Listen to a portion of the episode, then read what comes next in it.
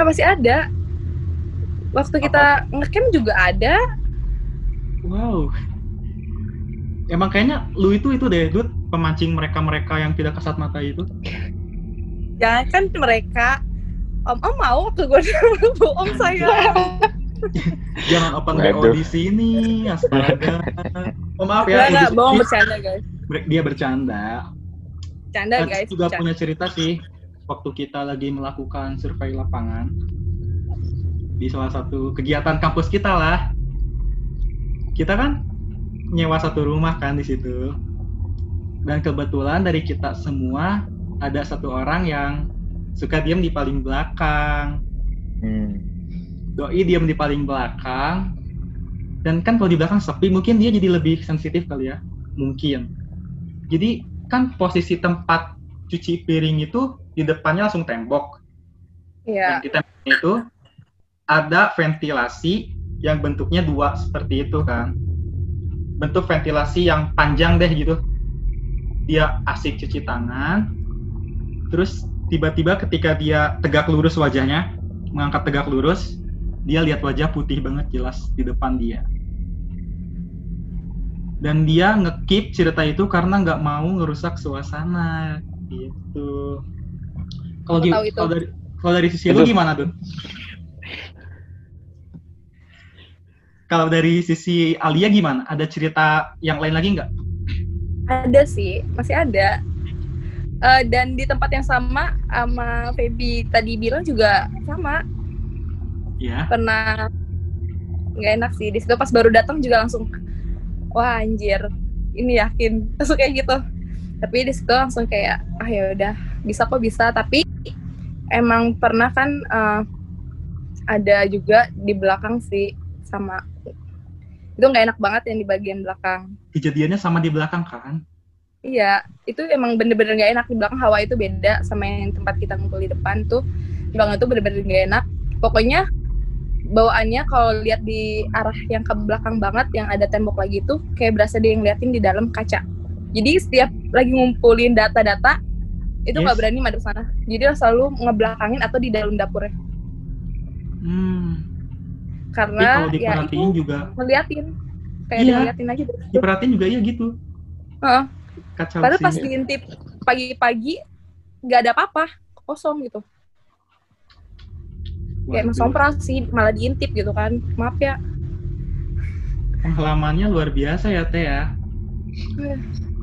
Wah, Pernah juga kok lagi ke mana ya? Oh, ini di salah satu masih di Jawa Barat juga. Ada juga sih yang di pulau di Jawa ada. Ini Jawa Barat juga. Jadi lagi eh, nemenin ibun eh, kerja gitu kan di salah satu hotel ada acara. Jadi kan eh, hotel itu langsung kayak ada taman gitu kan. Terus malam-malam keluar keluar ada ayunan. Jujur itu ada cewek. Jujur ini merinding ceritanya gak bohong. Jujur itu cewek, jelas banget dia duduk di ayunan sendiri. Dan itu posisinya udah malam. Terus ditanya, eh kayak, kayak gak nanya sih, kayak kita lewat. Tapi dia gak nengok sama sekali, bener-bener gini doang, nunduk. Nunduk, bener-bener nunduk sendirian. Terus kita, akhirnya kita masuk dong.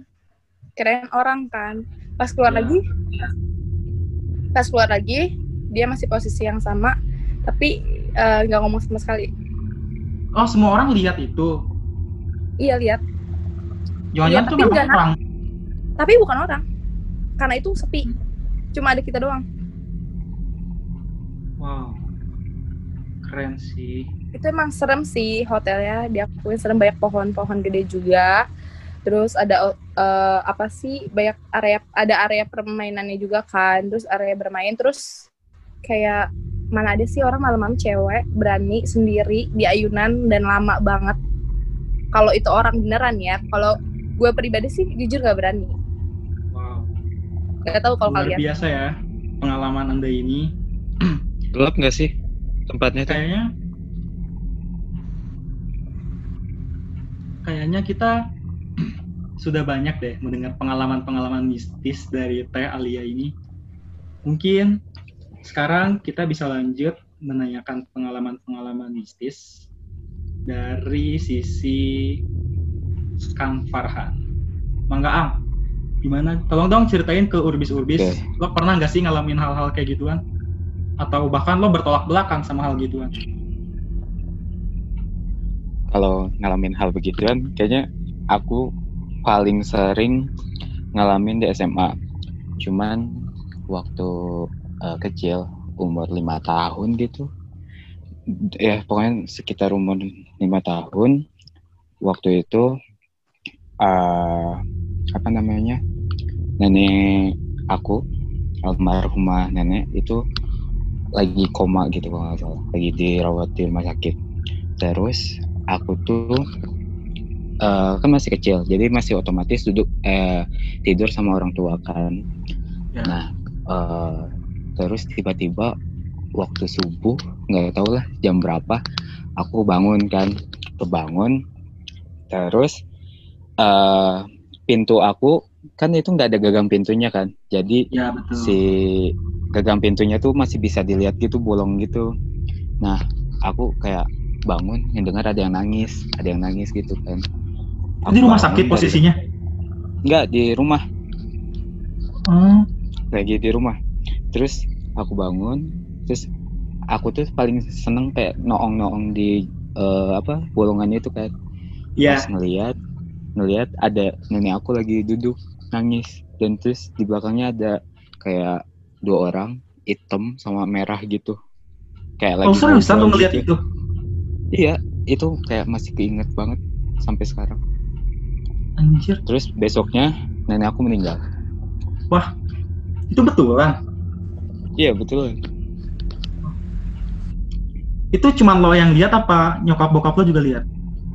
kurang doang karena waktu itu eh, lagi apa kayak ibu aku kayak lagi sedih gitu kan kayak nenek koma gitu terus Hmm. akhirnya pulang karena aku kan besoknya harus sekolah terus ya itu pulang-pulang Oh. subuh-subuh ngeliat nenek nangis terus besoknya meninggal.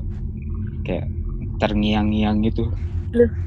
Dan didampingi sama dua sosok itu.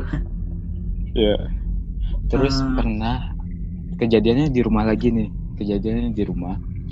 Eh, aku tuh lagi insom insomnia gitu. Ini tuh kejadian sebelum masuk kuliah gitu pokoknya. Wah, Baru-baru ini dong?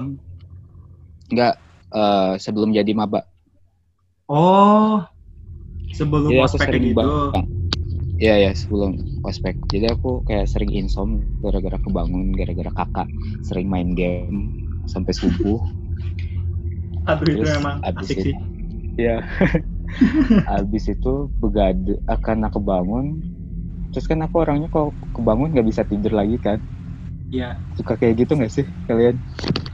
Kayak Tergantung bangun sih terus nggak bisa tidur lagi. Tergantung. Karena nggak bisa tidur lagi, akhirnya aku kayak streaming YouTube gitu. Dan itu aku nonton jurnal Risa. aku nonton jurnal Risa. Oh my Terus god. eh, jam 2 subuh itu jam 2 subuh nonton jurnal Risa. Habis itu aku ngerasa kayak lagi tiduran gini, ngerasa di pintu dari ujung mata tuh di pintu ada yang ngeliatin gitu. Ada yang ngeliatin, ada yang bolak-balik gitu. Di pintu tuh udah kayak aduh ini kenapa ya? Kayak feeling nggak enak gitu kan. Terus akhirnya Yes. aku ngadep tembok, ngadep tembok tuh. Kayak nge ngebelakangin pintu pas aku eh, ngadep tembok itu nggak tahu kenapa beberapa menit kemudian kayak ada dari kaki sampai badan tuh kayak ada yang ngeraba gitu Lu ngeliat? enggak ngerasain ngerasain panasnya minta ampun kayak diraba gitu diraba gitu kayak panas banget. Aku nge- ngerasa ah udah nggak balik nih udah nggak udah kayak udah nggak bener nih. Akhirnya aku stop jurnal risanya aku matiin tuh matiin data matiin hp terus aku langsung tidur kan tidur kayak langsung tidur nutup kayak apa nutup mata pakai selimut. Tiba-tiba beberapa detik kemudian hp aku nyala, nyala lagu lagu nyala tiba-tiba itu. Padahal aku nggak lagi dengerin musik sama sekali dan itu kayak astagfirullah kayak udah wah udah gak Kayak seolah-olah manggil gitu ya. iya kayak Kacau. manggil gitu Wah. terus lagunya lagu apa ya lagu slow gitu Horor sih, Oh, pecah. Hmm, mantap. keren. Kalau kalian pernah nggak sih ngalamin hal-hal yang kesurupan-kesurupan gitu? Saya pernah. Oh, pernah gimana tuh kronologisnya? eh, kejadiannya waktu SMA gitu. Ya sekitar SMA gitu. Jadi di SMA aku itu ada eh, kayak aku kan ikut ekstrakurikuler gitu kan. Ikut ekstrakurikuler dan itu kejadiannya tuh lagi kayak ospek eskul apa ya namanya?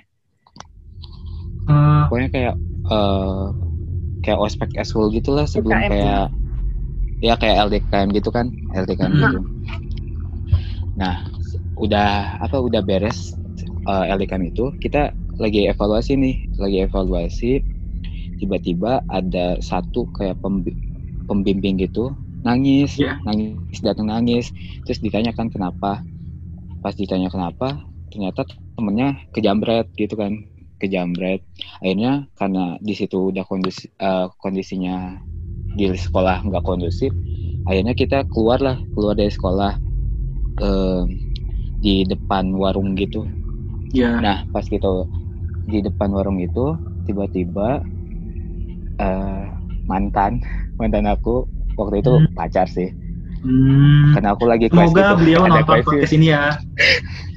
eh lagi kelas gitu sama pacar kan. Tiba-tiba pacar aku nangis gitu. Kayak hmm gitu lah pokoknya nangis gitu. Terus aku kayak "An- aduh ini kenapa? Gara-gara aku kali ya. Tapi pas aku samperin itu nangisnya bukan kayak nangis biasa. Nangis kayak taulah kesurupan kayak gimana? Nah setelah pacar aku nangis itu pindah ke eh, adik kelas aku yang sering kesurupan. Ya. si beres dari pacar aku itu mantan lah pacar. Eh, pindah ke adik kelas aku yang sering kesurupan.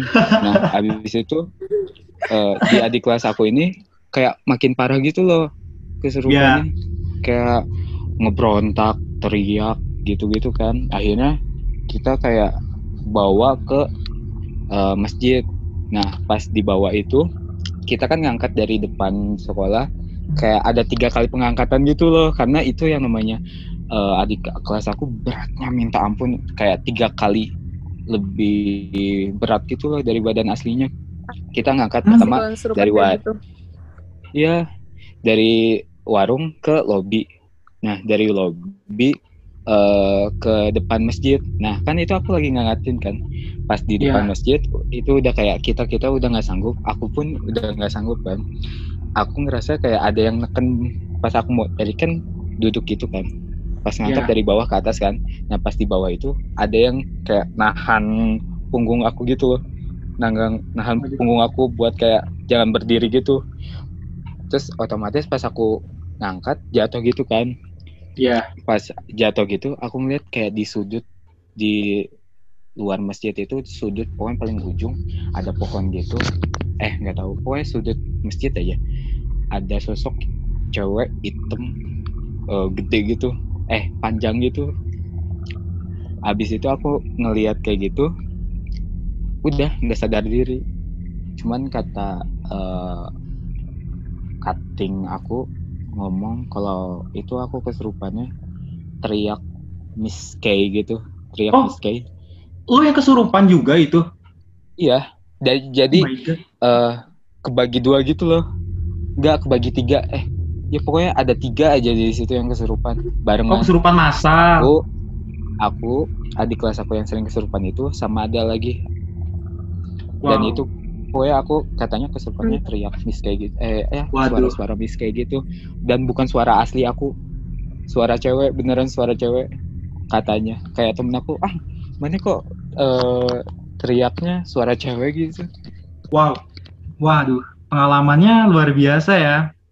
terus Sebenarnya pas sih bangun kalau berbicara mengenai camping-camping gitu, gue juga ada cerita. Eh, jadi ceritanya kan waktu ini waktu gue SMA ya, gue SMA tuh banyak banget kegi- kegiatan camping-campingnya. Kebetulan waktu itu posisi gue lagi kelas 11 atau kelas 2. di situ kita lagi camping keadaan siang sampai sebelum tengah malam itu normal-normal aja biasa-biasa aja. Cuman pas kegiatan api unggun kan biasanya tengah malam ya. Nah posisinya itu Iya. tengah-tengah api kita ngelingkarin. Yang kesurupan tuh teman gua bukan gua. Teman gua yang kesurupan itu letaknya pas di duduk di tengah-tengah dan depannya itu ada pas banget pohon gede banget kita di situ udah latihan. Biasanya kan kalau api unggun kita sari saling lomba antar kelas kan. Ketika lagi prepare itu tiba-tiba yang kesurupan temen gue ini dia langsung teriak kencang banget. Teriak kencang-kencangnya dan dia langsung nangis dan tidur. Nangis tidur nangis tidur kayak gitu. Dah keadaan di seluruh ruwet panik. Nah jadi kita itu yang tadinya camping di lapangan jadi dialokasikan ke dalam ruangan semuanya nah ketika temen gue udah sadar yang dia lihat itu apa coba kan dia duduk tepat banget di depan pohon gede yang dia lihat itu Mhm. ada cewek ngerangkak gitu tau gak sih Eh, Iya, iya. tahu. cewek ngerangkak gitu dari atas pohon waduh. dari atas pohon lari banget cepet gitu ngerangkak ya nggak lari dari atas ke bawah ngerangkak langsung kan kepalanya nunduk ya itu ngerangkaknya nunduk nunduk lari ke depan dia langsung buka wajahnya gitu loh. Eh, di situ dia mungkin teriak gara-gara kaget di situ. Mungkin kerasukannya tuh pas lanjut dia nangis atau tidur kayak gitu ya. Anjir. Oh my god. Gue jujur gue takut pas Sumpah. ngomong cerita kayak gitu. Lo bayangin gak sih? Cewek ngerangkak nundukin kepalanya lari dari atas pohon terus lari gitu. Tiba-tiba udah deket ke wajah lo dia angkat kepalanya. Aduh. Sumpah ini Sebenarnya- horor banget demi Yang apa ya? Yang waktu itu aku kesurupan juga, itu kan aku kayak setengah sad, eh bukan setengah sadar, kayak aku tuh kayak cuman diem di satu tempat ngeliatin si cewek itu nangis. Makanya eh, mungkin kenapa waktu itu eh, apa namanya eh, si cutting aku bilang kalau aku teriak cewek ya aku waktu itu ngelihatnya cewek nangis itu doang bener-bener kayak ngeliat cewek nangis dan bener-bener waktu bangun aku bangun kaki aku nggak bisa bangun nggak bisa digerakin sama sekali. Ya. bener-bener jadi kayak kayak cuman bengong kaki nggak bisa digerakin sama sekali. Oh jadi setengah sadar gitu yang lo rasain? Iya sama sadar. Uh, Ah, cuman lu- kayak ingatnya tuh kejadian di waktu apa ya terakhir kejadian gitu yang ngangkat cewek adik kelas aku itu. Oh itu yang terakhir lo full sadar gitu? Mm-mm. Sisanya Hmm. cuman kayak ngeliat cewek doang Wow. Kalau lu Dut, pernah nggak sih Dut, lu ngalamin atau ngelihat temen lu yang kesurupan gitu? kalau ngelihat pernah Yang itu kesurupan di gitu? sekolah sih Mm-mm. ya dan itu kesurupan masal juga itu awal itu nggak apa-apa gitu kayak pagi-pagi ya udah biasa aja baik-baik aja katanya sih eh, kesurupan masal itu gara-gara ada salah satu pohon gede gitu di sekolah itu ditebang. Nah terus katanya sih kata yang bisa gitu kan eh, yang ada di pohon itu tuh kayak nggak terima gitu loh. Kenapa pohon tempat dia tinggal itu Ya. ditebang gitu? Terus jadi awal itu eh, gue di situ kelas 3 SMP dan itu ada di kelas apa ya kelas 91 92 gitu gue lupa pokoknya eh, kan di samping kelas gue itu musola kan situ tuh rame Iya. gitu. Samping kelas gue tuh musola rame teriak-teriak. Dan di situ emang lagi gak ada guru kan terus tiba-tiba langsung keluar. Itu udah ada empat orang yang teriak-teriak nangis-nangis. Dan ada juga yang udah nggak karuan. Eh, sampai di situ kayak guru pun yang bisa eh, maksudnya yang bisa ngitin kesurupan gitu sampai udah Iya. kewalahan gitu loh karena emang udah parah banget Saking masalnya itu ya? dan iya dan itu bukannya makin berkurang ternyata nambah lagi dong mungkin nambah Iya. Heeh. kalau nggak salah itu ada enam orang seingat gue enam orang Itu serentak Iya. enam apa bergilir gitu? jadi yang eh, yang awal itu belum sadar udah nambah lagi gitu Oh, jadi yang kacau. awal aja belum sadar, tiba-tiba Iya, udah iya. nambah terus gitu. ah ah, ah, Iya. tambah lagi dan itu kayak anjir gue baru pertama ngeliat orang kesurupan kayak gini gitu kayak ada yang nangis ada yang teriak-teriak terus kayak ada yang bener-bener marah-marah kayak disadarin tuh marah-marah tuh kacau Beragam budaya ya. iya anjir Beragam budaya ekspresi. parah sih itu kayak gue Iya. gak mau lagi sih ngeliatnya kayak gitu jujur Hmm. gak mau Ya iyalah, siapa juga yang pengen lihat. Jangan mau, jangan mau, jangan mau. Karena itu Kadang benar-benar yang- sakit. Iya, kadang yang bisa ngelihat aja mereka kayak masih kaget gitu loh. Apalagi yang nggak Ya. bisa lihat, tiba-tiba bisa kan? Kayak Iya bener kan ngajenghak gitu kalau kata bahasa Sundanya mah itu teh. Hmm, Oke, cukup menarik sepertinya pengalaman-pengalaman kalian itu. Kira-kira dari pengalaman kalian berdua itu ada nggak sih nilai-nilai esensi yang bisa kalian dapat atau petik? Gitu. Coba gue pengen nanya dari Alia dulu deh. Oh, gua sih eh, apa ya? Pokoknya eh, di apa? Di tempat di mana pun kalian berada, di mana pun kalian kunjungi, Hmm. intinya itu nggak boleh sompral. Itu sih, itu penting banget. Karena kan kita juga nggak tahu kan di tempat itu mau yang udah sering kita datengin ataupun belum atau baru pertama kali itu kan kita nggak tahu siapa sebelumnya yang nempatin tempat itu dia bisa nerima kita atau enggak apalagi kayak gua sih sompral jadi kayak nggak cuma sekali dua kali ngedenger Iya. melihat dan itu pasti gitu kan jadi Iya. kalian eh, paling penting sih jaga etika jangan sompral dan selalu ucapkan salam permisi Iya. gitu aja sih Itu belajar dari pengalaman pribadi ya. Jadi intinya Iya. kita tuh ketika datang ke tempat baru minimal menghargai mereka yang sudah lebih dulu Ya. di sana. tuh Jangan mengusik kehidupan mereka atau apa pun itu ya. Iya. Mungkin kalau dari Farhan Aang ada nilai yang bisa dipetik gak sih dari kejadian-kejadian tadinya?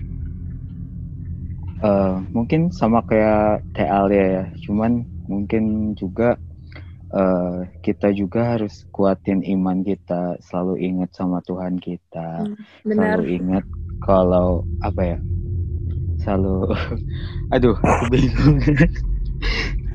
Pokoknya apa ya, jangan sampai eh, pikiran, tubuh sama hati kita tuh jangan sampai kosong karena biasanya kalau misalnya pikiran, hati, badan kita kosong tuh biasanya itu kayak mancing buat kayak kesempatan peluang buat hal- hal-hal yang begitu untuk masuk sih. Memancing lah ya, jadi sasaran empuk mereka lah ya. ya betul Kalau gua sih bisa menyimpulkan dari cerita Alia atau Aang tadi. Jadi intinya kayak tadi kan cerita dari Alia, ketika pohon itu ditebang, jadi banyak kesurupan masal gitu kan. Mm-mm. intinya si pohon itu kan sebelumnya memang udah ada yang nempatin atau udah ada yang jaga lah setidaknya. Jika kita ingin merubah sesuatu keadaan, minimal kita itu harus tahu etika dengan cara meminta izin. Bagi yang mereka Iya percaya pasti ada kan, meminta izin dulu lah, minta ini dulu lah. Biar kenapa? Biar mereka juga tahu. Jadi, oh tempat ini mau di ini, tempat ini mau di ini. Jadi hantu-hantu juga nggak akan mengganggu. Sekarang gini deh, manusia kalau diusir paksa oleh pemerintah itu kan pasti berontak kan? Ya betul. Tapi ketika manusianya disosialisasi terlebih dahulu misalkan ini kita akan dibangun tempat ini. Kalian dialokasikan ke tempat ini ya ke tempat ini ya. Kan enak damai begitupun dimensi mereka. Seperti itu. Oke Urbis terima kasih. Mungkin untuk segmen misteri sudut kota episode 2 ini cukup sampai sini. Terima kasih kepada Alia dan Aang. Sampai jumpa